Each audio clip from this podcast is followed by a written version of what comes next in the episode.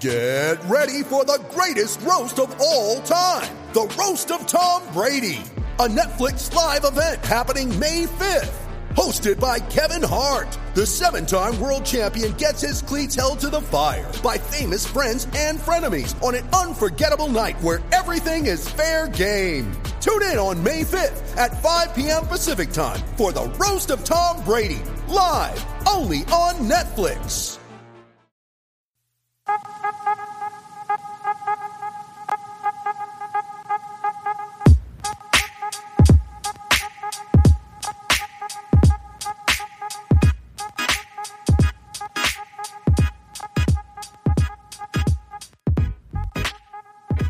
What's going on, people? Welcome to Pain Points, proudly brought to you by the Canis Hoopus family and the SB Nation Podcast Network.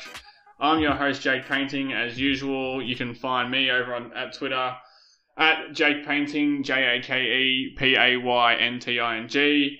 Today, we're just going to do some general housekeeping for some Wolves stuff. We'll go over some draft and free agency rumors. We'll do some some draft prototypes that kind of I think we should be looking at, and then we'll, we'll get into a little bit of finals talk and a few comparisons with, with the Los Angeles Lakers and the Miami Heat that might relate back to the Timberwolves in the future.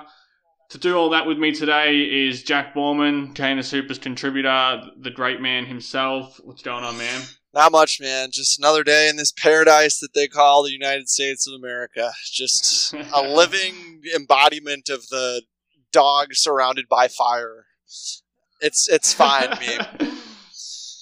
Yeah, it's it's. I don't think the, the Twitter timeline's been popping, you know, like it like it did after the Donald Trump news for quite some time. Shout out to Shams too, by the way. My guy leveled up. I think I don't yeah. know. Is is he? Do are we taking him over Woj now with that? I think I think at some point when you start breaking presidential news, you, you've definitely hit the top rung of reporters. Yeah, it was just a, a, he's got the clutch gene. That's all I'm going to say with with Shams. He's got the clutch. Yeah. Um. So to to start off with today, we'll get into some draft rumors to begin with. Um. The first one is Jonathan Wasserman of Bleacher Report. He's reporting over there that that he's heard from scouts that LaMelo Ball will likely be the pick over Anthony Edwards for the Timberwolves if they do decide to keep it if they can't find a deal to move the number one pick. Uh, they apparently they feel confused after messing up uh, and trading up for Jarrett Culver last season. The article also mentioned that scouts are worried about Anthony Edwards' drive and his enthusiasm for winning, which likely means he'll be passed on by Golden State uh, at number two if Minnesota do pass on him as well. Uh, I think I've got some thoughts on this. I want to know your thoughts. I know that you haven't always been the biggest LaMelo Ball uh, proponent, but I think that that yeah, I, would really like to hear your thoughts on, on the Anthony Edwards stuff and, and what you would think of LaMelo Ball eventually ending up with the Timberwolves. Yeah, so I wasn't totally surprised when I heard uh, the Anthony Edwards side of it, just because I think that we've kind of seen a lot of comps from uh, or for Anthony Edwards uh, to to Ben Simmons, uh, which I think is interesting, just because they both went to SEC schools that were are, are not known to be good basketball schools whatsoever in, in LSU and Georgia, respectively. Um, they both kind of went there just to hang out for a year, to be the guy, to have it be their own show, um, and just kind of be able to do whatever they want on the floor, um, while, while you know being the presumptive number one pick in the draft. Um, and, and, obviously Ben Simmons has figured that out, and and I think that there's not really too many people that that question his drive. Um, you know, and I think kind of being linked with LeBron James, like if LeBron's taking you under his wing, I don't think he's just doing that if if you don't have some type of, of drive in you. So I kind of I kind of understand that that comp to Ben Simmons a little bit. Um, but but with Anthony Edwards, it just kind of looked like he was okay with losing and didn't really didn't really care that that Georgia just kept losing close games and, and letting things slip away in the last five to seven minutes of, of second halves of games. Um, and it, and it really wouldn't surprise me to see him drop to three or four. Um, but but there's no doubt in my mind that, that Anthony Edwards is the most talented guy in this draft and has the highest ceiling of any guy in this draft. Either him, in terms of ceiling, it's either him or Wiseman. Um, and then as it relates to LaMelo, um, you know, I'm I'm just so out on LaMelo in terms of going to Minnesota, just because he he's not good enough without the ball in his hands to make things work playing on the floor with D'Angelo Russell. And I understand that you know we want D'Lo to be off the ball, and I think D'Lo's is certainly comfortable playing off the ball to a certain extent, but um, I just don't think that, that LaMelo is going to be able to play with D'Lo simply because they're both terrible defenders. Um, you'd hope that because LaMelo's yeah. vision and his eye, his, his his vision and his offensive IQ are, are so high that that some of that would translate to the defensive end of the floor, but but we just haven't seen it in the in the effort. Simply is not there. Um, but but you know I'm not putting too much stock into you know who would the Wolves take number one overall simply just because I don't think the Wolves are going to be making a selection at number one overall. And if they do end up making a selection at number number one overall, I think the chances that they actually end up trading that selection, whether it be on draft night or um, or shortly thereafter, uh, are, are very, very high. I, I would probably give it a 10 or 15% chance, maybe, of, of the Timberwolves staying at number one, making a selection, and then holding on to that selection. Um, and, and then the last thing I'll say here in my little ramble is is just that I didn't really understand the whole the Timberwolves are, are confused or um, you know what what it, what was the thing? It says Minnesota sounds confused and feels pressure after they messed up last year by trading for Culver. I think, you know, I think there's an argument to be made there for messing up trading for Culver just because he was so he was unplayable for stretches of the year for literally the worst team in the NBA. Um, and and hmm. that's saying something for a guy that you trade up for with with for the with number six overall. Like I know that Sarge was gone anyways, but um, but still, I mean, you could have taken Cam Reddish, you could have taken Coby White. Um, guys who I think are going to be far better players than Jarrett Culver when it's all said and done. Um, but and, and Culver too probably doesn't really fit in a super up and down pace and space game. I think he fits more in kind of a slower, grinded out, uh, grinded out system where he doesn't need to you know be able to launch threes at, at a crazy clip. Um, but but the whole messing up with Culver and now feeling confused this year, I just I with how smart the front office is, I, I am not putting a whole lot of stock into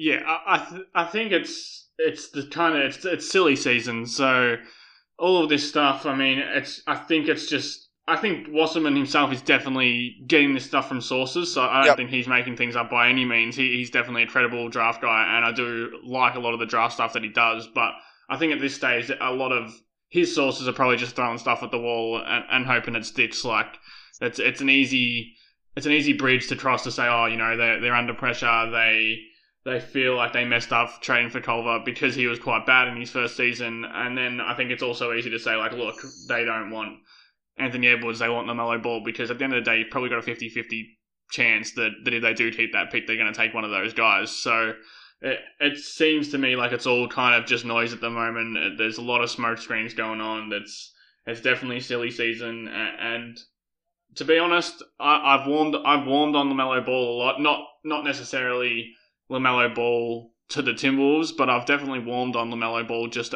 as a as a player in general. But I think that it's completely reasonable to question his drive and his you know enthusiasm for winning as well. I mean, he was on a terrible team in Australia, which is obviously an easier league. He he didn't seem to impact winning whatsoever. He still, you know, seemed pretty comfortable losing. He wanted to throw up you know, 40 foot threes at, 19, you know, with 19 seconds left on the shot clock. So I think, I think there's no real, there's no real win-win situation with this draft, especially at the top. And I think they both harbor, you know, questions about their intensity and their effort and, and whether they can contribute to a winning team right away. And that's, that's the risk some team's going to have to take on, on one of them two guys. And, and a lot of other guys in this draft who just don't seem like they are the kind of players who, who will live up to you know a top five or a top ten pick. But that that's the way the draft is. I, I still think Edwards is the better fit. I think he's got the higher ceiling, uh, and I think if, if all breaks right, he is the kind he's the kind of prototype which we'll get into in, into in a second. But he's the kind of prototype that that wins in the NBA, which is a, a big wing or a, a big guard who can still handle the ball a bit, pass a bit, and then obviously get his own as a scorer. So I I think at the moment, or you take every rumor on the draft with, with a grain of salt and kind of just just keep it moving. Yeah, and I thought it was interesting. Um, Lucas Seehafer of uh, of a Wolf Among Wolves put out Gers's full quote about um, you know kind of about the draft evaluation process and what Wasserman had to say, and he said. "Quote: I would be very leery of what's out there right now. It's the season of smokescreens and rumors and secondhand information that don't really have any concrete foundation to it." Um, Right. Yeah. and and then he followed that up by saying, "We go through all the players that we deem as draftable players. We'll evaluate because the draft is very fluid. We're at 1, 17, and 33, but a trade can change that in a heartbeat. We've got to be able to be prepared to jump in on the board at any moment and pick the players that that are going to be best available for us at any point." End quote.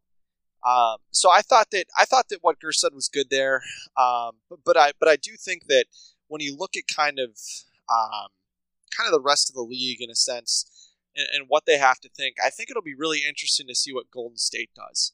Um, obviously, I think they're going to trade, uh, but but for some reason, if they end up staying at two, um, it would be really interesting to see who they decided to go with and kind of like what their view is. Just because I think that they've kind of become a measuring stick um, for draft evaluation. You know, they've been they haven't been quite as good in, in, the last couple of years, but that front office is just so damn smart, and um, and I think a lot of people kind of look to them as, as the model example of of kind of what what you know what to think about these prospects. And I thought it was interesting that the words kind of come out that they're not really high on either LaMelo Ball or Anthony Edwards. And I don't think that's just because, you know, this draft isn't great or, or whatnot. I think it's just that those two still have so many question marks as prospects. Um, yeah. And I think the whole, I think it's just going to be really interesting to see who trades up and, and wants to take a bet on, on either of these two guys. Um, and, I, and to be honest with you, I, I would rather roll the dice and, and trust, you know, Rosas and, and Sachin Gupta to you know work, work out some type of trade to, to move down or, or acquire to move down and acquire future assets or just all go all in and, and try and get a Ben Simmons even if it costs D'Lo or, or, or someone like that um, just because I, I trust them more to work the work the trades and, and, and net a positive yield through trades than they do through the draft. But but we'll see on that so. Yeah I, I, I agree with you and I think I still think the most likely situation is that they trade down and they don't bring back a really, you know, sexy big name player in the asset in the in the trade, but they get themselves an asset for the future, maybe a 21 pick or maybe you know a, a veteran player who can still give you 25 to 30 minutes a game, and then get a pick that's still in the top 10, maybe like the you know six to 10 range or or maybe even like the, the 11 to 15 range and you get yourself a, decent pick next year. I still think that's the most uh, likely scenario, but I also am beginning to think that them keeping the pick is, is more likely than I gave it credit for at the start, just because I, I'm not 100% sure. Obviously, I don't know any inside information about this, but I'm, I'm not 100% sure if if the deal that gets proposed to them or a deal that someone will accept will be up to the standard that they want. And I do think that they are comfortable taking someone if they have to, because if you take Anthony Edwards and he turns out to be really good, then you, you can either keep him or you can flip him again. And I just think that, uh, which which is a good thing for me, because I don't think that they're going to just take a deal for the sake of taking a deal and, and bring in a player just because they're they're worried about you know messing up again or or anything like that. I just think that they will take the best player available. If they think that Anthony Edwards is better than anything that they can get, then I think they'll take him. And I'm starting to believe that might be a little bit more likely than what I first gave it credit for. Yeah, and I think too it'll be interesting to see if if Gersson kind of calls calls the bluff of the of the fire that that Doogie kind of started with with the whole "cats as good as gone" thing. Um, yeah, I, I think it's going to be interesting to see how that affects the way that this front office operates because I think coming into this draft process after the season, um, I think we were all kind of expecting the Timberwolves to take things slow and not not feel any pressure to have to win right away or make any short-sighted moves or try and try and make the biggest swing possible, whether it be you know foregoing just a ton of assets down the road to, to try and get a Booker or a Beal or a Simmons or someone like that.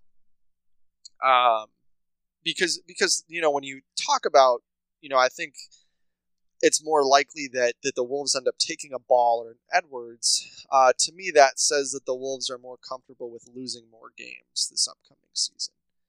Uh, yeah. Because you know, I think Ball and, and Edwards are two you know terrifically talented players, but uh, but I just don't know how much they're going to contribute. They're not going to. They're not going to be good next. Yeah, season. I don't think they're going to move the needle that much next season. I think how no. how how far the needle is moved next season, I think will have a lot to do with a Jarrett Culver and Josh Okogie's shooting is, is the is the primary thing for me.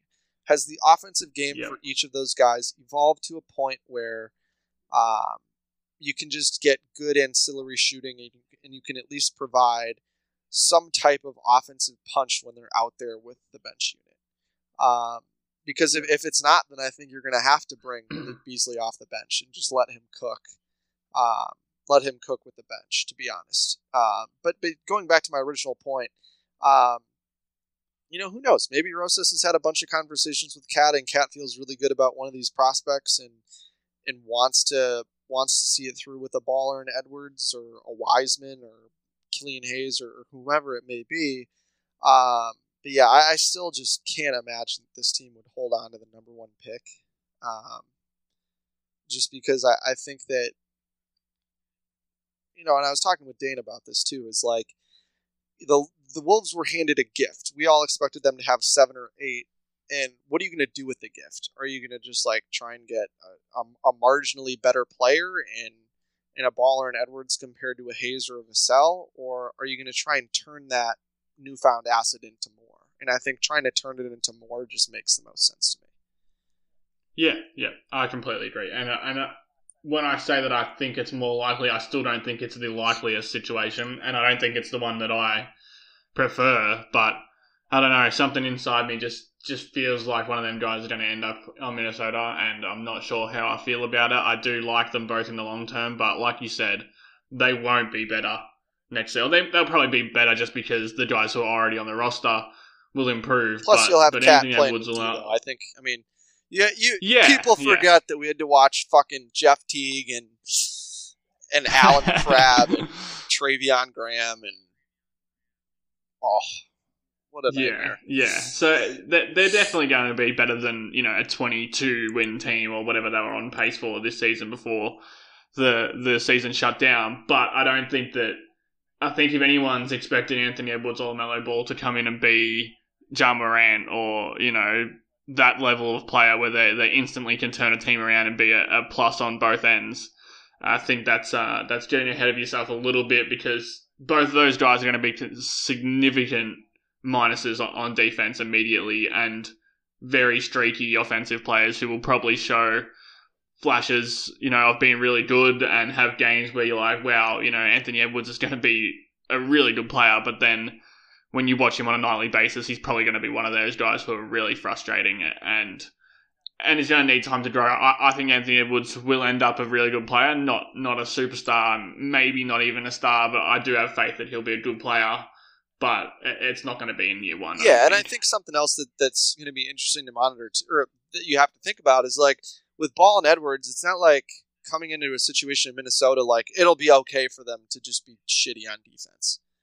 Like the Wolves yeah, are so yeah. bad on defense to like to a point where you can't almost can't afford to bring in more negative defenders and then just say, oh well, then we'll just have to trade Josh Okogie and Jarrett Culver to go get an off another offensive stock like superstar. You know what I mean? Yeah. I think that, and that's and, and that's why it's the opposite uh, to to a lot of places that that high draft picks normally get taken as well because offensively it, it is the opposite. Like they are able to come in and and play through their mistakes a little bit and, and play in a, a lesser role because you have Towns and, and Russell and Beasley and guys like that. But then defensively, like you pretty much need to be at least an average defender, or, or you're just going to make the team worse immediately, no matter what. no matter how good the offense is around And that's why you just trade down and draft Isaac Okoro and never look back. I just yeah yeah uh, I've I've got all Isaac Okoro thoughts today that we'll get oh, into as well. Oh boy, do we have Okoro thoughts? I oh, I can't wait. Um, so we'll move on from the draft just for a minute, and then we'll get back into it a little bit after this. But um, more rumors flying around. Obviously, there's the Ben Simmons stuff. Rashard Phillips, who's known for his questionable takes and his questionable um, sourced information, but the one that, that is kind of doing the rounds today is from Legion Hoops Ross, who uh, runs the page Legion Hoops. I'm not 100% how reliable he is or not. Like, obviously, all this stuff is kind of subjective unless it's, you know, Shams or, or Woj or, or Marc Stein or something like that. So he has said Minnesota will express uh, interest in Nets three point assassin Joe Harris in free agency per, per source. Uh, I think obviously we were just discussing this off air. Obviously, I think they'll definitely have interest in him. I think a lot of team, every team almost around the league who can afford him will have interest in him. My question is, can they afford him? Is he a mid level exception guy? Probably in, in, in this market. I think he probably gets a little bit less than than someone like Beasley just because he's a bit older. I think he's a obviously a great, great three point shooter. I'm not sure whether he's the guy I would really want them to spend the mid level exception on. Not that he's not a really good player and that he wouldn't make this team better, but I just think back to what we were just talking about before is that at some point you need to spend money or assets or resources on guys who really make a different a difference defensively. And I think Joe Harris is not a turnstile. I think he's not a terrible, terrible defender, he's but he's also not defender. a guy who. I don't think he's a plus defender. Yeah. I don't think he's a minus defender, which is certainly an upgrade uh, from from you know a Malik Beasley or an Andrew Wiggins or um, you know a, a, a, a Jarrett Culver, a Jeff Teague on the wing. Um, at least right now. Um, and I, I don't know. I think I think about it this way with, with Joe Harris. Um, I, I, would I would be all in on on, on throwing the uh, on throwing the full mid level at Joe Harris just because I think you know when you start looking at um, when you start looking at you know guys that you could potentially throw the full mid level at. I mean the list is just so small in my opinion. Like Marcus Morris yeah. is going to go on and go play for a contender. Mason Plumlee is a guy that would be interesting to bring here, but isn't likely to fetch much money. Like Jordan Clarkson, do you want to bring him in, or uh, Solomon Hill, or a Mo Harkless, or you know a Meyers, a think, Meyers yeah. Leonard? Like some of these and... other guys, just like aren't going to be as marginally impactful as a Joe Harris could be. And I think that if you bring in a guy like Joe Harris, I would start Joe Harris without a doubt. I'd play him next to next to D'Lo because the history that those two have, um, and, and the yeah. lineups with those two in the lineup, um, we're, we're not terrible. We're not terrible defensively um, whatsoever, which which I think was was really interesting because you know when you have a guy like D'Angelo Russell playing at, at the point of attack and um, and you see just kind of this chunky white guy at the two, you wouldn't exact that just shoots threes. Like you wouldn't exactly, um, you wouldn't exactly think that that guys like that would would be able to hold their own defensively.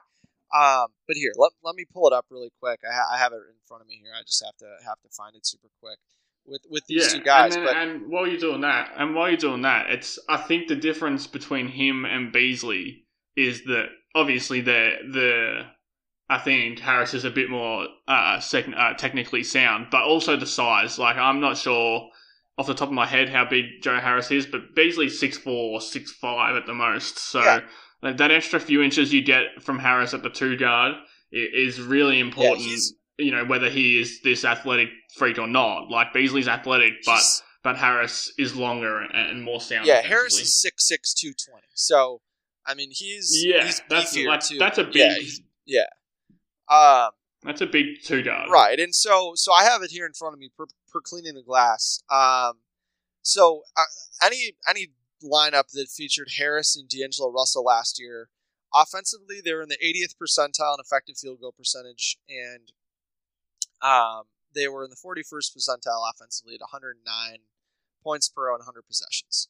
On defense, they were um, they were in the 57th percentile uh, with 110 points per 100 possessions and they were in the 93rd percentile in terms of free throw rate. I think a lot of that probably has to do with the fact that Jarrett Allen was playing out there with them, but um, yeah. But even if that comes down to like the 65th or 70th percentile, I mean that's still a huge hike up for the Wolves. Um, and to be in the mid 50s, you know, in defensive efficiency. Like that's even no matter who's around you, like that's a really good um, outcome for for a Harris and Russell back. Yeah, and I mean the best lineup that, that the two of them were involved in was a was a lineup that featured Russell, Allen Crabbe, Allen Crabbe, uh, Joe, who's been washed on defense. for yeah, years. Joe Harris, and then Rondae Hollis Jefferson and Jarrett Allen.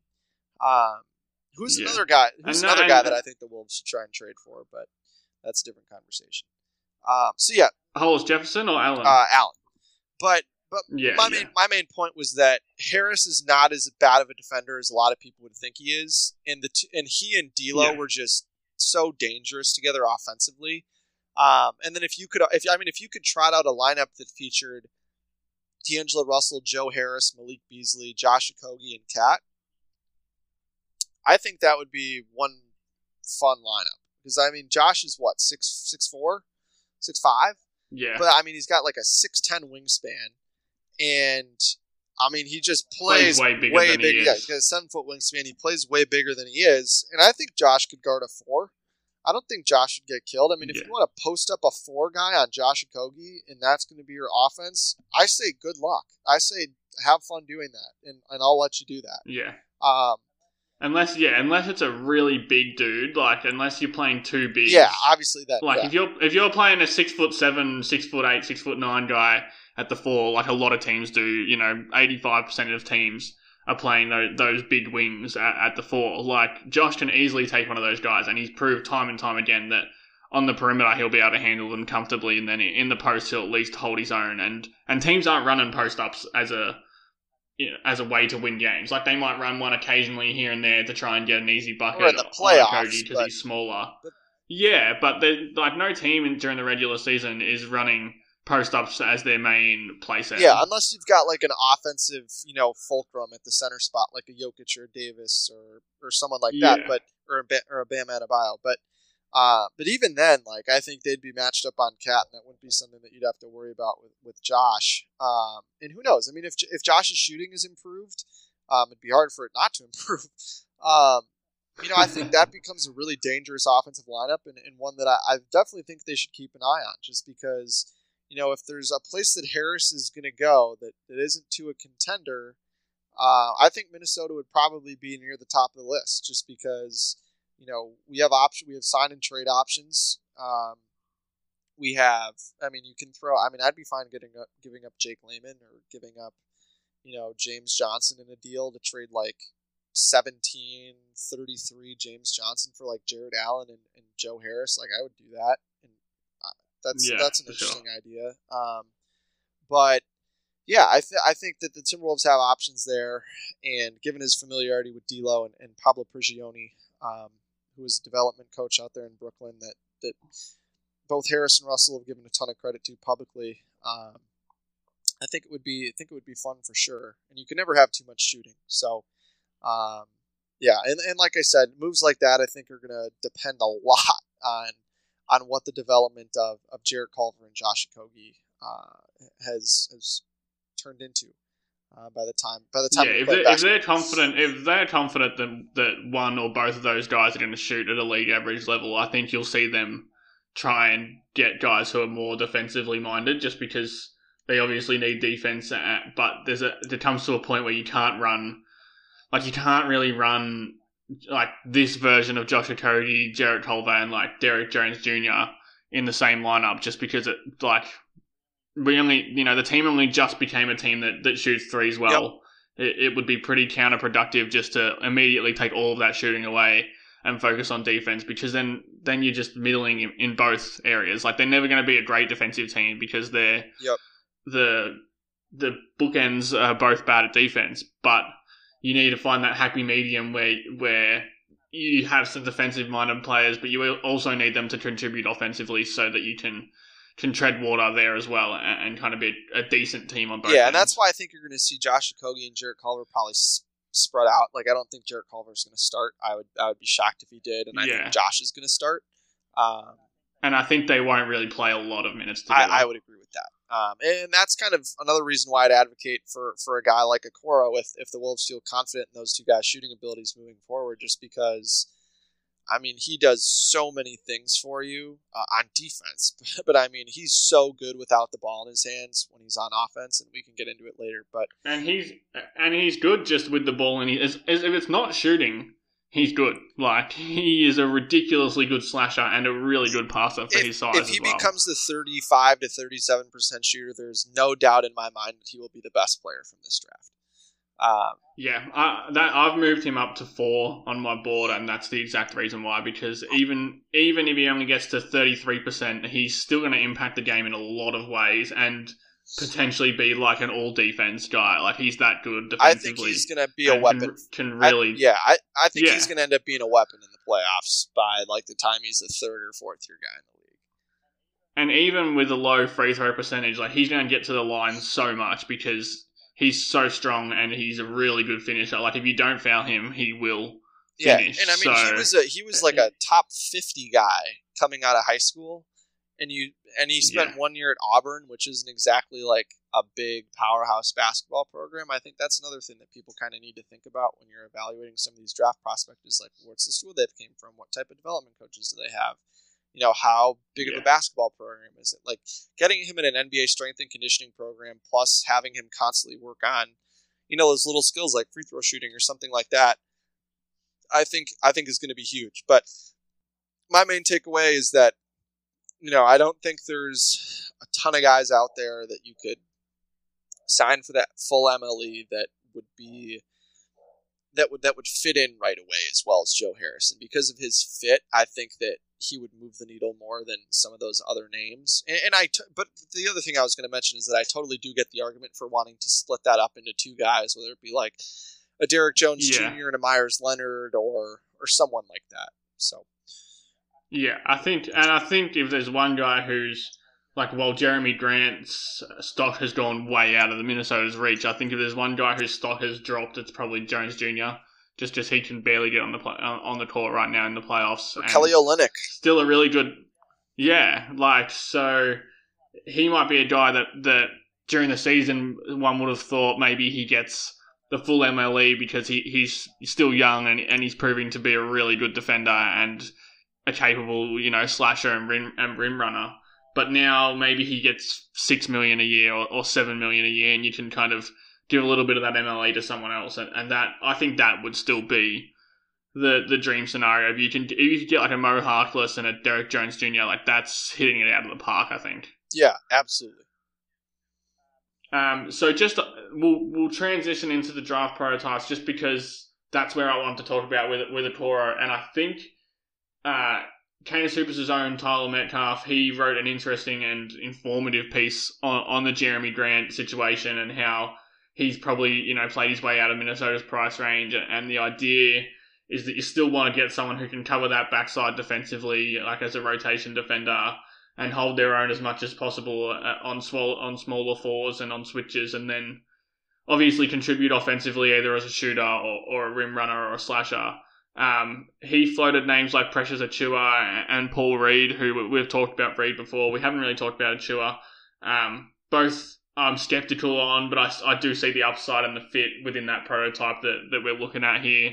Um, but I think Okoro, like I think Okoro might be the guy more than all of those other guys. Like I know he's only six foot six, but I think Okoro as a four really works, and he could fill a lot of gaps defensively. Like we not we don't have to spend too much time talking about it because we just did, but I just think Okoro as a four, a small ball four.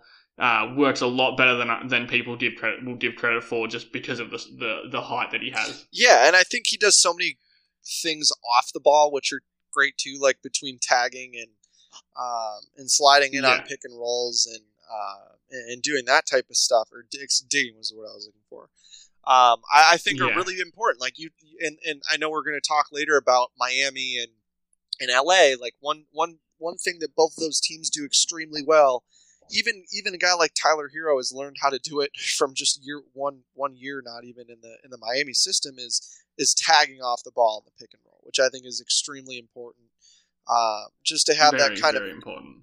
communication and conversation with your big and whoever's with you on the backside uh, is crucial. And I think that that Okoro is a guy who's proven that he can do that at an extremely high level uh, at Auburn and, and fly around curls and block guys at the at the rim. Um, I, I just love everything about him as a, as a prospect, and I think if you're looking for a guy that absolutely has that drive, the when you're on defense, I want to like kill this guy at the rim, or I want to totally clamp yeah. this guy up, or or uh, or really just become the best possible version of himself that he can be. Um, he he's the one guy that I would bet on to to be really good, and he absolutely feeds off of crowd energy and totally gets the crowd going. And between him and Josh Okogie, um, if you like Josh Okogie, I, I'd encourage you to go watch Isaac Okoro because he's a ton, a ton of fun, and I think he he already right now has higher offensive upside than, than Jo does. Um, but and he's and his size probably gives him more defensive upside as well, just because he can probably guard one through four. Like he guarded a lot of point guards at Auburn, especially you know when they they played a team with a really good point guard. Like he's guarded Kira Lewis, he, he guarded Tyrese Maxey in the in the game I was watching the other day against Kentucky. Like there's there wasn't a matchup that he shied away from or that he didn't. Yeah, he and he's take with, with both hands and run with laterally as well. Oh which yeah, is, which yeah. is incredible. I mean, you add in the fact that he's you know 215, 220 pounds, and he's still lightning quick laterally. I mean, he's his frame is NBA ready, um, and you th- you throw that in with with the agility that he has and the and the quick first step and burst he has off the dribble too when he's got the ball in his hands is is insane. Like I just picture him coming off of flex cuts and D'Lo just throwing the ball and him just throwing Yeah. down on people.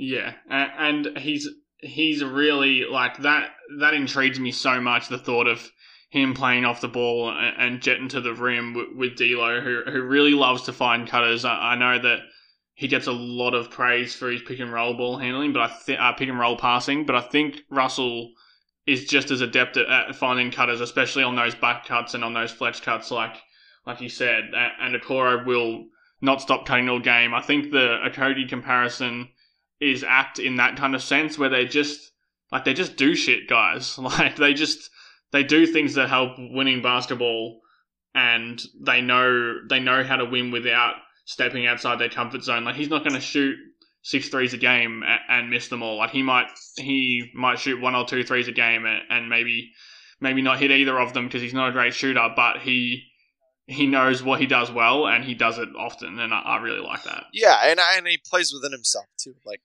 I think that he's so like the thing that I think about too when I when I'm thinking about these prospects is what totally take it to the bank skill do they have that's automatically going to translate that they can rely on when things are not going their way, whether it be shooting the ball or playing defense or whatever. And and you think about Yeah. Culver, right? What what is Jarrett Culver's bankable skill that he has that just like automatically tran- would translate from college to the pros? There Yeah, there isn't. and I think it was, I think it was the like coming out of college because it's definitely not the fact now. Is that I think the the thing people thought was that he he finished at the rim really well, and he he does those little quick. Those little quick, you know, layup shots where he kind of just gets into the rim and quickly flicks it up. Like they looked really ugly this year, and they just didn't go in. Yeah, but like at Texas Tech, they went in all yeah, the time. and my main point was just that Culver doesn't have that bankable skill.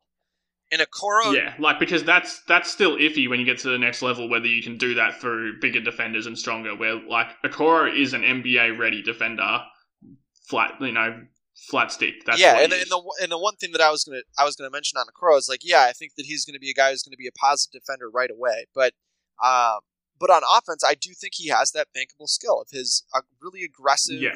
uh, and explosive slashing and cutting ability. Uh, I think and he's a great he's a great finisher. Like he's a legitimately great finisher at the rim with both hands through contact. Like he's not your your prototypical you know guy who does everything on defense and nothing on offense. Like around the rim, he will score. Yeah, and and you and you put him with a guy like Pablo Prigioni, um, who has those chops as a development coach and has unlocked the, the best out of D'Angelo Russell and Joe Harris and Caris LeVert, um, to, to name a few guys. Like I, I totally trust him to help take Isaac Okoro's game to the next level. And I think the fact that he's got the work ethic and he's got the explosiveness and he's always locked in and looking to put pressure on the defense when he doesn't have the ball in his hands um, is just kind of a coach's, you know, dream foundation to build off of. Um, and yeah. and and I like I said, I you know with how lazy defenders are in the NBA, especially off the ball, um, he's going to make people pay. And if he's playing with a point guard like D'Lo, there's no doubt in my mind that, that D'Lo's going to find him more often than not. You ready? Showtime. On May 3rd, summer starts with The Fall Guy. Let's do it later. Let's drink a spicy margarita. Make some bad decisions. Yes. Audiences are falling in love with the most entertaining film of the year. Fall guy. Fall guy. Fall guy. That's what the poster said. See Ryan Gosling and Emily Blunt in the movie critics say exists to make you happy. Trying to make it out? Nope. Because I don't either. It's not what I'm into right now. What are you into? Talking. Yeah. the Fall Guy. Only in theaters May 3rd. Rated PG-13. Yeah, and I think the only the only bad thing there is that there's there's no chance they take him at one, and there's no chance that he falls to seventeen. So he's really only the kind of guy that, that ends up in Minnesota if a trade down scenario unfurls. Yeah, and who knows? I mean, maybe the wall. And, and again, it, it comes down to you know how do you get the most value out of the number one pick? And in my opinion, like yeah. let's say Chicago wanted to jump up to number one, right? What is Chicago picking? Four, five? Yeah. I think four. four. So Chicago's picking fourth. Okoro would absolutely be there at four.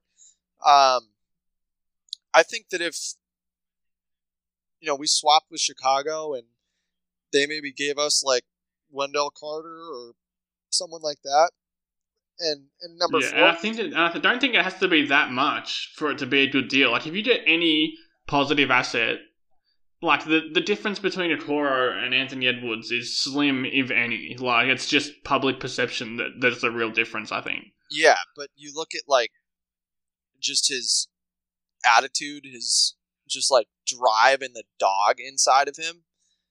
I yeah. I, I mean that is way more evident in Okoro than it is in, in Anthony Edwards. And, and Anthony Edwards' big biggest bankable skill is his shot creation and his offense. Like I think that Okoro's yeah. like defense is is going to be far more positive right away than than Anthony Edwards' offense would be, which is another way that I yeah, think about it. Sure.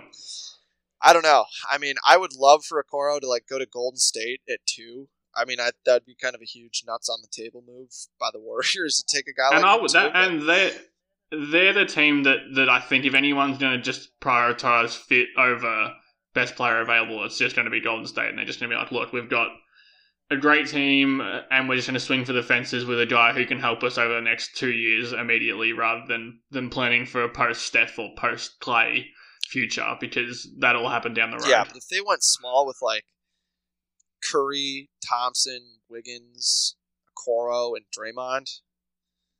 That's a great that'd team, be man. so even with Wiggins be so much fun. oh man. Yeah. Um. So the, the that kind of um how you were talking about Edwards. That's the other thing I think that Minnesota need to try and find in this draft is a, is a, is a shot creator and, and another ball handler.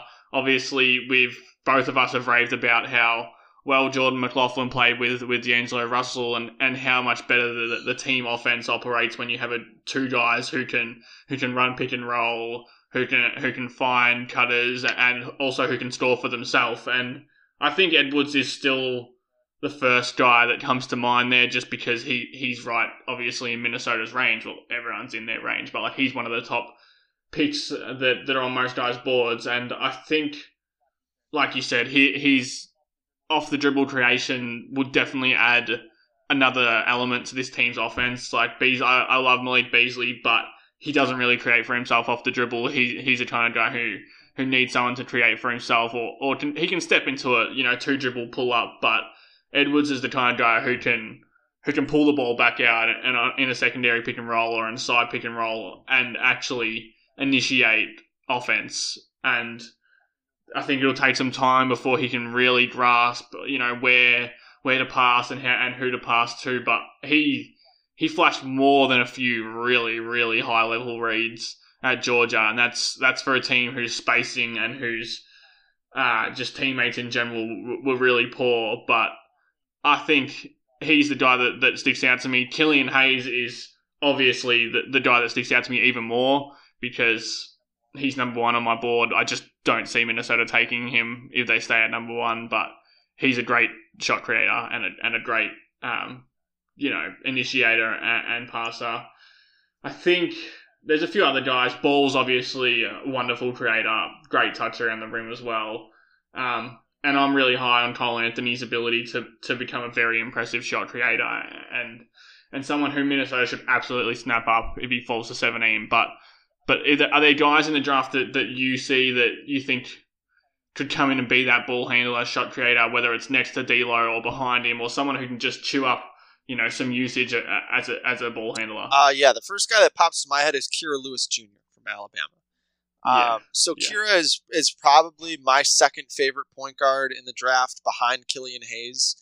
Um, yeah, I have LaMelo probably third behind those guys.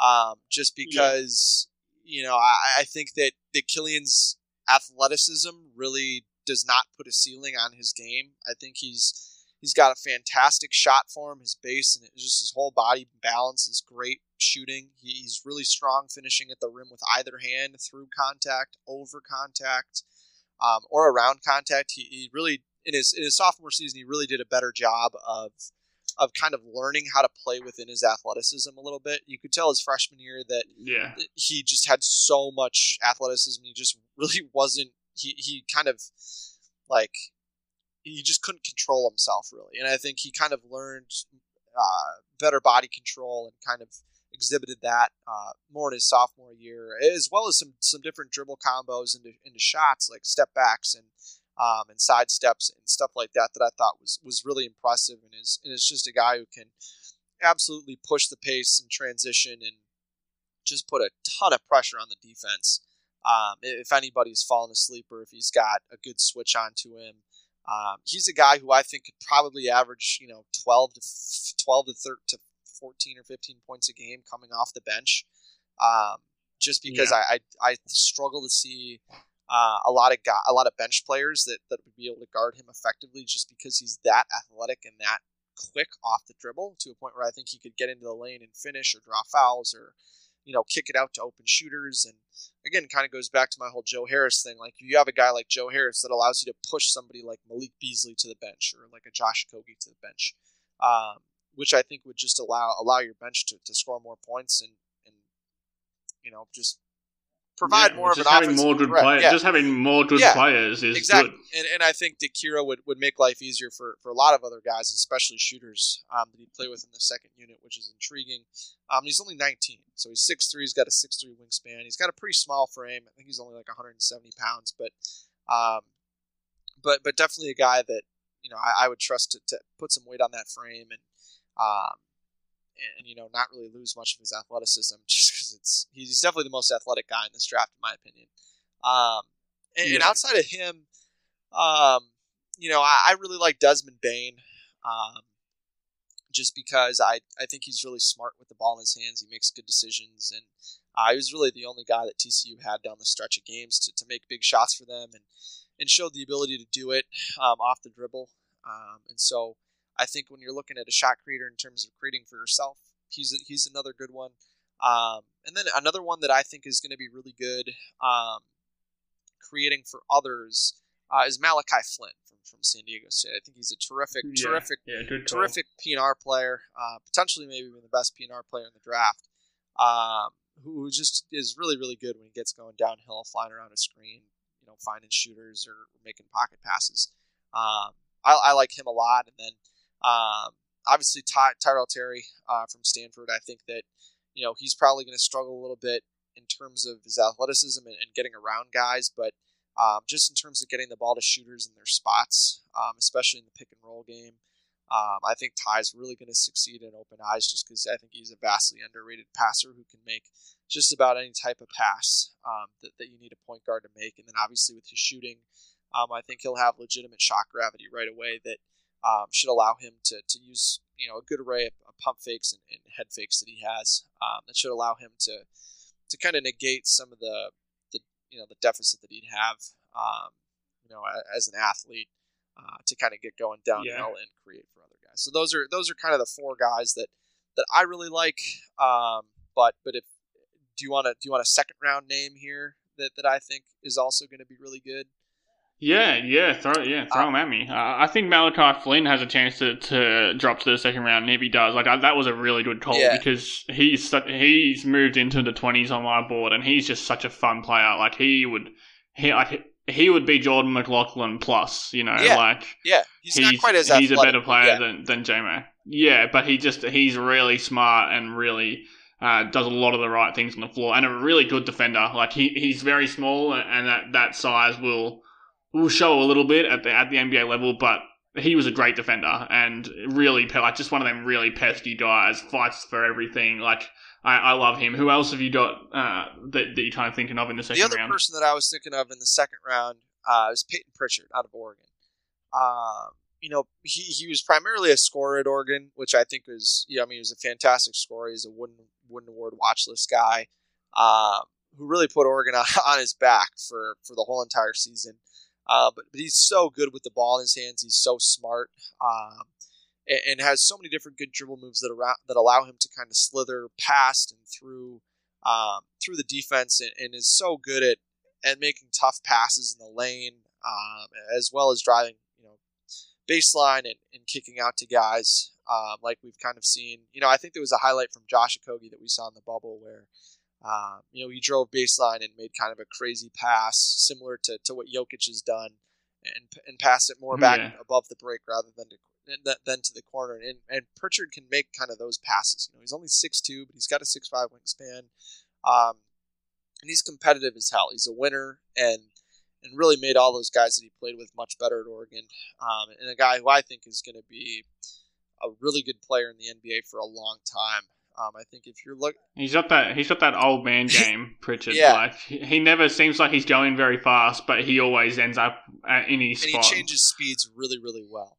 Um, which Yeah. is which is really important, especially if you've got a really good handle. Because that that I mean, look at Luka. I mean, he's not explosive, but he's got a really, really strong handle and changes pace really, really well. And he's proven, you know, better than anybody that that can work. I mean, obviously Luka's a lot bigger, but um, but you know, it, you've got to you if you know if you don't have the athleticism, you've got to be creative. And, and Peyton Pritchard um, is certainly creative and, and a guy who, you know, if you're looking to try and find the next Fred VanVleet in the draft, um, you know, Pritchard, Pritchard or Grant Riller are probably, you know, the two closest things that you can get, you can get to him, and, and, and they're both guys that, that I think are going to be a lot of fun to watch uh, in the NBA.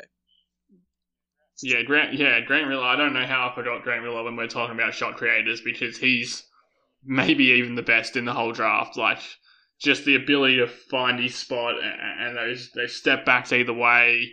He he's really fun, Grant Riller. He's a guy who I definitely would have no problems with taking at seventeen and just you know run, running with it because I think he'll be a really good NBA player. Just so good around the rim. He, he's going to be a bad defender, but as a bench scorer, I think Grant Riller might be the best.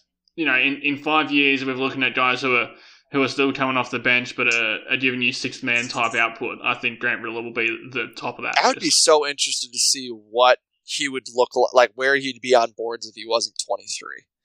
Like if Grant Riller was Yeah, 20 or 21, I think he'd be a top 10 player in the draft easily.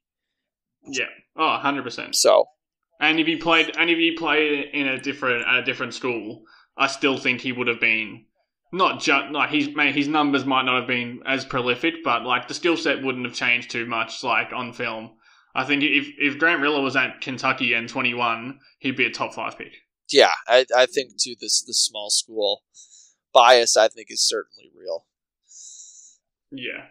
Um, yeah, so I think we'll leave that there. I'm sure I'm sure we'll talk more about the draft as we lead into it. There's not that long left. I think it's November 18th, so uh, about a month and a half before we can actually see what Minnesota do on draft night. Um, but for now, there is there's the NBA Finals on. Obviously, the the biggest talking point in in basketball at the moment.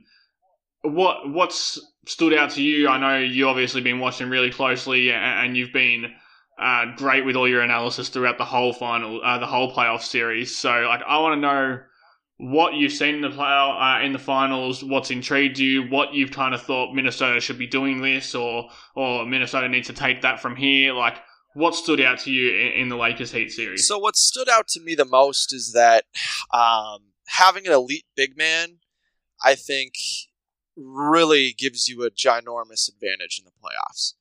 Um, because Yeah. there's so few teams that have really good interior defenders that uh, that can stop stop guys without fouling and, and keep guys off the glass.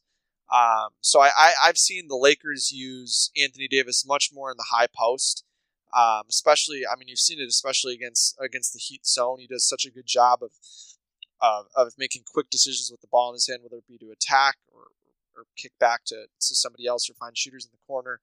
Um, it's really just Yeah. kind of you know uh, you know, screamed at me that the KAT's really got to take another step forward as a passer. He did so last year. He made a bunch of great um, improvements with his vision and his passing and the types of reads that he was looking for. Um, and I think hopefully surrounding KAT with more shooters or better shooting this year um, will allow that offense to just kind of take take the next step. And if they want to win playoff games, I think using KAT in as many ways as they possibly can, just like the Lakers are doing with Anthony Davis. Um, I, I think that I think that's that's something that, that's going to have to happen um, in the regular season uh, if the Timberwolves want to want to be competitive. Um, another thing that I've noticed is that um, you can get away with having you know poor on ball d- defenders if you're able to play a zone and you have smart team defenders. Um, yeah, I yeah. I wanted to mention the zone. I wanted to mention the zone because there's been so much zone I- throughout the whole playoffs. I think junking up the game and taking other teams out of the rhythm, especially when they've got you know ball handlers that can just pick and roll you to death, whether it be Giannis or LeBron or um, or a guy like Malcolm Brogdon, who's really really good for Indiana.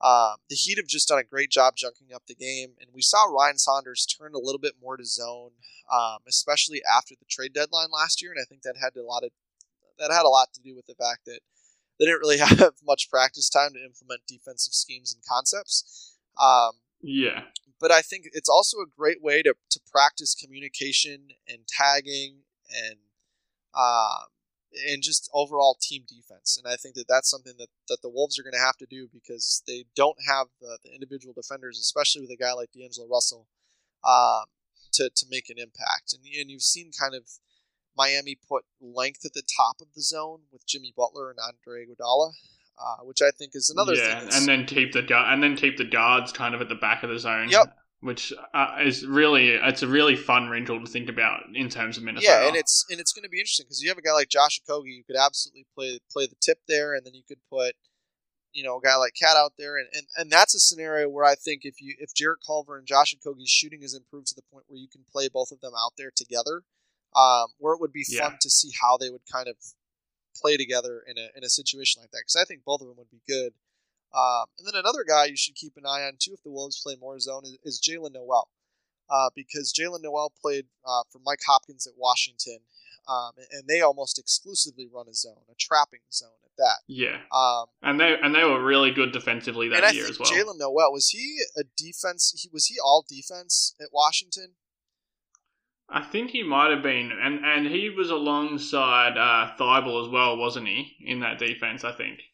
Yeah, he. Uh, I'm gonna look this up. Yeah, because I'm curious. Yeah, he. Uh, Yeah, No, because they were re- yeah they were really good. They were really good defensively as a team though, and they they like you said they almost exclusively played zone. So it, it's and it's it's an easy kind of plug and play scenario with him, and I think it's just zone is just a a system where you don't have to think as much, which I think is good for Towns. When he starts to overthink things, that's when he he becomes a, bit reachy and he and he gets caught in between positions when he's trying to do too much. Whereas the zone, it kind of it kind of simplifies his role even more than a drop scheme does, and then. Um, it, uh, Russell will have to kind of play between two guys, but but it, you don't have to play on ball. The the strength deficiency that that D'Angelo Russell has o- over some of these guards um, isn't as isn't as pronounced in the zone. Like I think it's something that they really should be running every game, not exclusively by any means. You still need to have a really solid pick and roll coverage because that's the NBA. Like you can't run a zone twenty four seven and expect to win a lot of games. But like you said, you junk up the game. You know, throw different looks at teams rather than just letting Towns drop in the pick and roll and, and them just kill you with it every time. I think just throwing different things out there it will be a really important thing, and I, I expect them to do it as well. Yeah, it makes me really excited too to think about how Jarred Vanderbilt might get deployed as well. Um, just Yeah. because if if you're able to selectively throw him out there to just play really smart defense and utilize his athleticism and space on defense, um, I think that would be that would be something that that's pretty incredible. Um, a pretty incredible development if if he's able to give you good minutes on defense. Um, so so that's just those are those are a couple things that that I've noticed uh, that I think could immediately translate. Um, but then the other thing too is uh, the way that the Lakers use Anthony Davis um, really as a screener, um, as like a screener who then turns into a, a shooter as part of an action, which I think are interesting. Something that something that I've seen the Lakers do and I've taken note of is is the Lakers will run a play where they they kind of have a double a double so stagger screen for a shooter coming off the corner. So like it's KCP, right? But what'll happen is is instead of having KCP fly around, they'll have KCP stop like right where Davis is, and then screen Davis's guy and kind of tighten up with the other screener. So it's it's been Caruso in some instances. Um, in other instances, it's been Dwight Howard, um, and they kind of almost elevator doors it on the wing for Davis to get a wide open look uh, from three. And I think that's something that would be really interesting to do if if you're Minnesota, just because you can get Malik Beasley on like a side pin down or a side curl or a double stagger like that.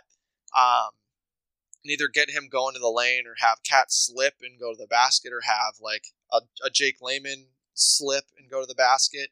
Um, or, or you can Yeah. have KAT pop out, um, uh, which or just have turn that then into a pick and roll and have like Malik Beasley operate in the pick and roll. I don't know. There's just so many things that you can do creatively with a side ball screen.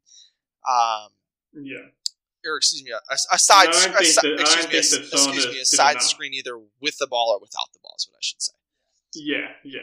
And I don't think Saunders did that enough last year. I don't think he ran enough plays. Like obviously Towns had his best season yet as a shooter, and uh, he was really, really good. Like we all know that. But I think that there's more wrinkles that need that can be ran rather than top of the key trailing three or like the the little fake pin down that they run where he kind of goes to set the pin down and then and then just takes a step back and kind of feints the pin down and shoots the three. Like I think you can run Towns off pin downs himself coming through the, from the baseline. Like you can run the elevator doors, like you were just kind of saying. Like run kind of variations of of the elevator doors. Like there's Towns is the best shooting big man on the planet, and like you need to leverage the fuck out of that. Yeah, and I think the other thing too is um, is the Lakers also run a good amount of flex screens, um, which and for people if you don't know what that is, an option of or flex screens all, often have multiple options, and so the best example I can give of that is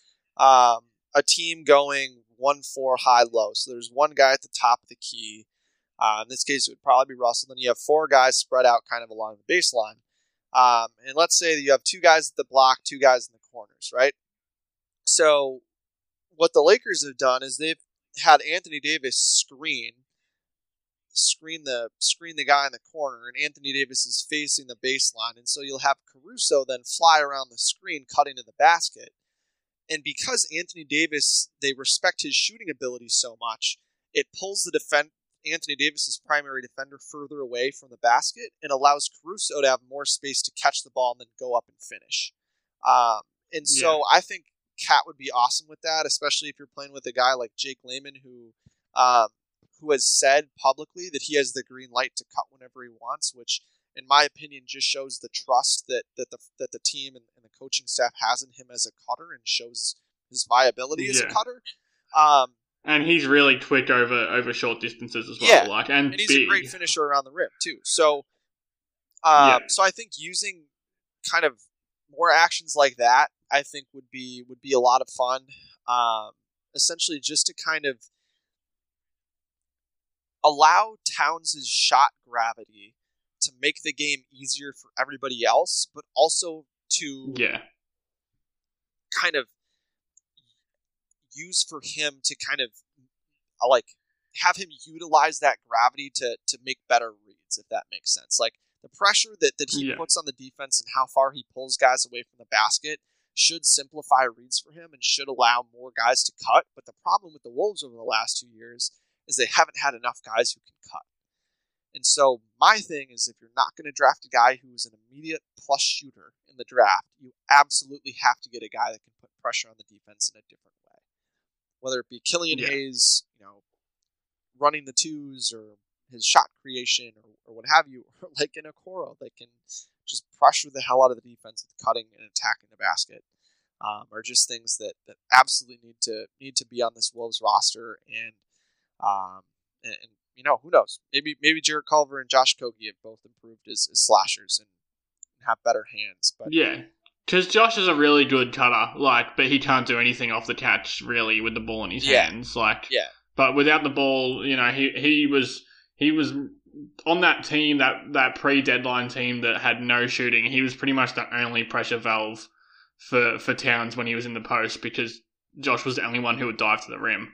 But but like you said, and I completely agree. Like you need if you cannot shoot, you need to do that often. And, and Culver needs to get a lot better at that because that you know if you can get yourself downhill and, and catch and rise like that, that's an easy way to get points and an easy way to put pressure on the rim. How- so I, I completely how agree. many players do the Miami Heat have that can get their own that can and they just don't stop moving at I all. in Miami, like their offense is so impressive. how many players do they have that can go get a bucket on their own two Yeah, like Two? not. they have yeah, Jimmy not a lot. Tyler Like Herro Crowder, Goran Dragic so Yeah, three Crowder Crowder won't do it. Um, like Duncan Robinson doesn't do it. I don't think he's shot a shot at the rim for you know the the entire season. Like Bam can't do it from the perimeter really. Like he's he can handle the ball well for a center, but he's not going to break someone down off the dribble. Like yeah, like they they've got their their shot creators, which are extra important for them because they need those those ball handlers and creators to do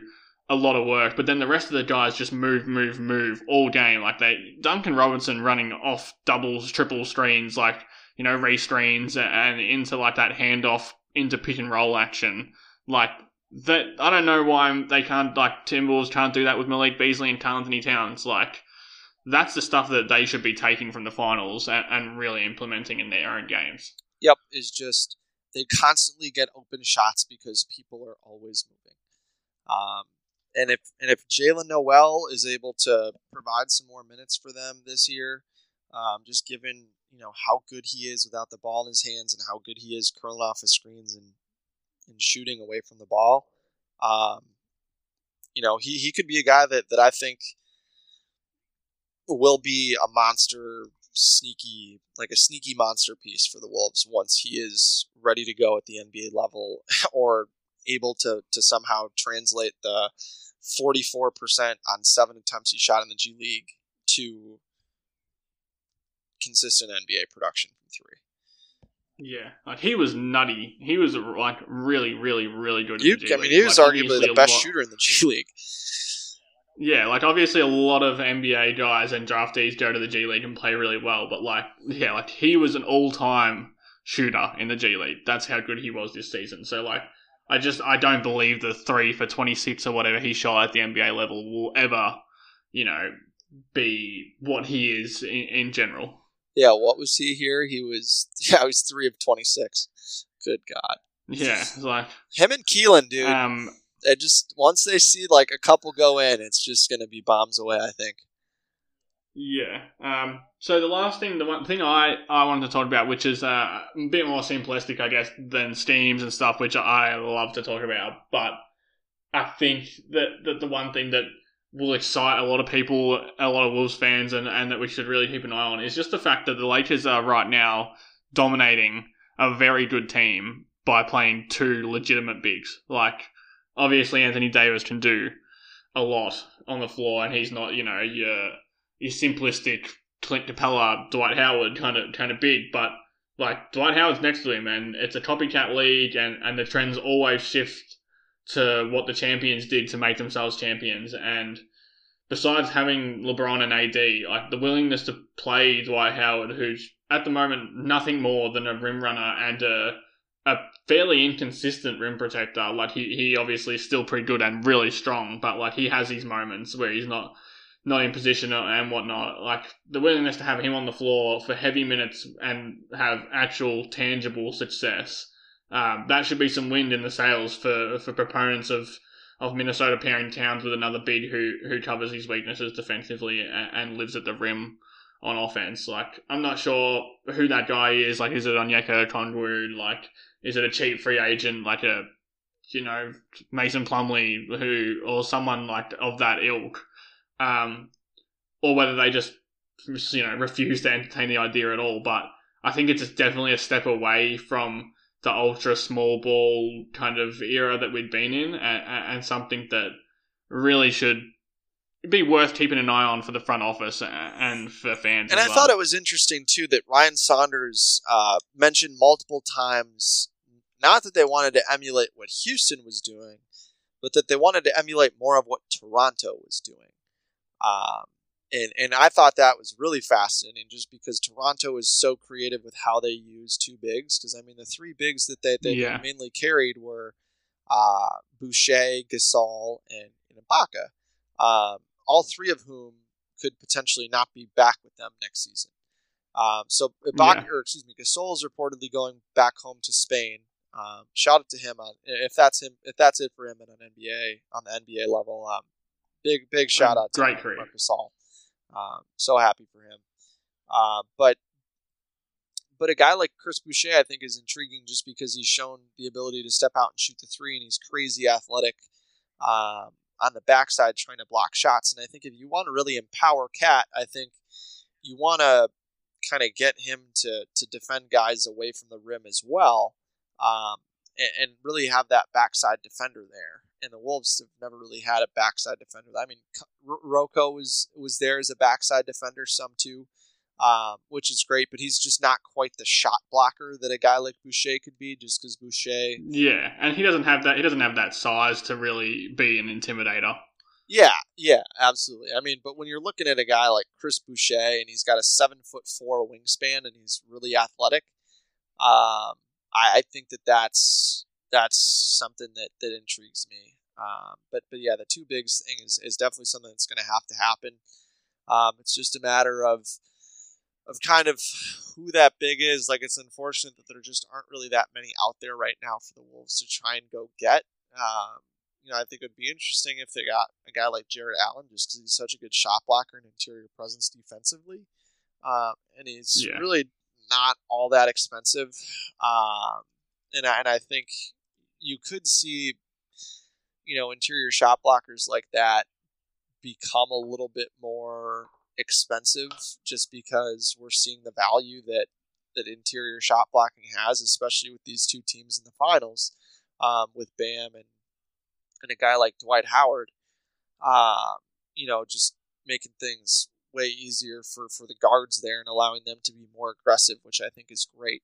Um, but a guy like Jarrett Allen, yeah, he's like still on his rookie contract, um, so four years, ten million, and he's got let next year he's in, in there for for three point nine mil, and then he's got a qualifying offer the following year. So I, I think that you know, looking at a guy like him, I think is he's going to be a casualty from from what's going on there in Brooklyn. Could be an easy guy to, to swoop up, but um, my my my three biggest things for a big that you know the Wolves are going to potentially get to play two bigs with KAT are one they have to be able to defend the interior and defend the backside communicate really well. Yeah, Um, and I think Yeah. again, you know, that Jarrett Allen's familiarity with with D'Angelo Russell, I think, would be huge because he's shown the ability to to help prevent those lineups from getting killed while also being on the floor with D'Lo. And then three, they've got to be able to to you know be P and R threats um, because you know Yeah. you could use KAT as a short roll passer and then hit hit that second big, or you can have KAT posted up in the corner and have him used as a spot up shooter. Um, or like we said, you know, maybe it's a PNR, and then while a PNR is going on, you also have a secondary action of like, you know, elevator doors for KAT or something like that, while a guy like Allen is rolling to the rim or something like that. I just think it would be so hard to guard the Wolves like that on three levels, whether it be KAT at the three point line, D'Lo in the mid range, and then a big down low in the paint with the defense all pulled out. Um, Yeah. yeah, I just think when you have a guy like KAT whose, whose shot gravity is so legit and insane for a center, um, you have to have to have to be able to put a second big in there to put pressure on the rim so you can fully utilize KAT. Um, you know, as a guy that, that can just make life easier for everybody and open things up at all three levels of the defense. Yeah, yeah, I completely agree. I think, and I think at some point they will. I think that this, I think this season, I think that the way they're talking about it, obviously that they're going to talk up all their guys, but I think they might give Jarred Vanderbilt a chance to be not the starter, but to, to get minutes with Towns here and there off the bench. Like I think, I think unless they can acquire a free agent who's a four or you know uh, someone as as a trade partner who who brings back a four. I think that Vanderbilt will get some minutes as a four. I don't think they're going to re-sign Juancho, and if they do, I think it'll be They should. In, a lesser role. Like they they really shouldn't. Like he's the the the fit is atrocious at the moment. Like he can shoot, but he doesn't do much else, and we don't need to get into that because we're, we've run a while for now. But yeah, I, I think two bigs is something to definitely keep an eye on, and more of a possibility than it was, you know, a month or two ago because the Lakers are probably going to win the championship starting two legitimate centers. Yeah. Would you trade 17 and 33 for Jarrett Allen? Like 17, 33 and like Spellman for Jarrett Allen? Um. Yeah, without a doubt. Yeah, I, I mean, I think Without I think Brooklyn. e- even if you don't want to play two bigs, even if you don't want to play two bigs, like he can. If you want to put him as a backup, do you know what I mean? Like if you didn't get him for that, you can do what you want with him, and I think they would they should start him. But like he's a good player, and he's better than any center on the roster not named Anthony Towns. So and he's better than any like, center in free agency no-brainer. too. That's going to be able to Yeah, yeah, that- and he's going to be better than any guy they can take in the draft. Um, my Yeah. thing is at 17, I worry that um, you know any impact big guy isn't going to be there. Like I don't think Patrick Williams is going to be there. Um, and then No. outside, I, I, think Jalen Smith Jalen Smith might be the one that that's probably yeah, there. I don't think Precious Achiuwa is going to be there either at, at 17. Um, I mean, the other guys you, you start thinking of are like Xavier Tillman, but he's more of a facilitating big rather than like a defensive stalwart. And then you know you're looking at a guy like Jalen Smith, who I, for all intent, I, I think Jalen Smith could end up being a really good player. Um, But I think the idea of him is better than the actual I, I agree. product I agree of him right now. 100%. Um, and Like he's a he's a shot blocking three point shooting big, but he's not really great at anything. But again, what have we seen Gerst do? We've seen Gerst go out and Yeah. try and get these guys who are restricted free agents who they can they can retain their rights to, and if that guy plays really really well, then you know they can sign and trade that guy, and and you know Jarrett Allen is going to be a restricted free agent after next season. Um, so maybe it's just like a one year tryout, and they bring him back if it works, and if they doesn't, then you can probably ship him out for a late first round pick, or you know another type of guy that you you can bring in to to be valuable. Um, I I think that that's a Yeah. really low. I mean, trading seventeen, I think would be a really low risk bet for for a guy like Jarrett Allen. Um, yeah, especially when you have the first pick in the draft. yeah. Like, oh, yeah. it's not like it's not like you've moved all your draft capital. Like you still have the most valuable draft pick that there is. So moving seventeen to thirty three. Like if you walk out on draft night and that's the only trade you make, if you if you walk out of draft night with Jared Allen and Anthony Edwards, like I think you've done it okay. Yeah, I mean, I think that instantly raises the Timberwolves ceiling quite a bit. Um, Yeah, you know, and it'll be interesting to see. You know, if the if the Timberwolves do end up keeping the number one pick and trade, maybe they trade the number one pick if they, if he plays really well at the next deadline to try and get you know a guy who wants out or something like that. It'd be interesting. But I mean, if you had a guy like Jarrett Allen, and and let's say the Wolves end up getting like getting a Ben Simmons somehow, and you're able to put out a lineup that has D'Angelo Russell, you know, Ben Simmons, Karl-Anthony Towns, and Jarrett Allen. Like that's that's a squad. that's a squad, dude. Like that. I mean, yeah, you can talk about spacing problems, but yeah, I mean, then if you are able to, you know, maybe Jaylen Nowell is a good shooter, or maybe, you know, I don't know, maybe Ben Simmons, know, is able to make life easier for shooting from the outside too. I mean, I just think that that, that lineup would be so interesting, and is something that I think is relatively feasible um, if you're Minnesota. Like I think, I don't think I don't think it's going to take much to try and get a guy like Jarrett Allen out of Brooklyn. Um, just because I don't think Yeah. he fits there necessarily with with what they want to do, and there are already trade speculation um, with with uh, Brooklyn trying to trade him and Dinwiddie to New Orleans for for Jrue Holiday.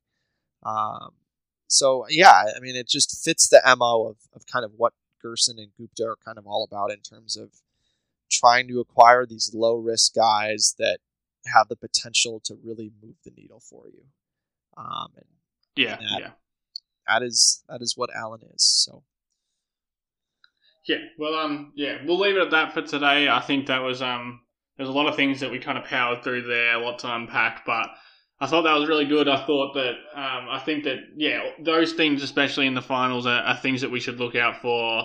The way they use Davis, the, the, the two big men, um, and just and especially like you said, that there was a really good point. The movement offensively from from both teams, but mainly the way that Miami really power powerhouse, you know, uh, sorry, run a powerhouse offense um, through movement. So yeah, we'll leave it at that. Um, as usual, you can you can follow me on Twitter. You can follow Jack at uh, jr borman thirteen, and um, yeah, thanks again for ha- for coming on, Jack. yeah, absolutely, man. Always a pleasure, and uh, and I hope things are are going well down there.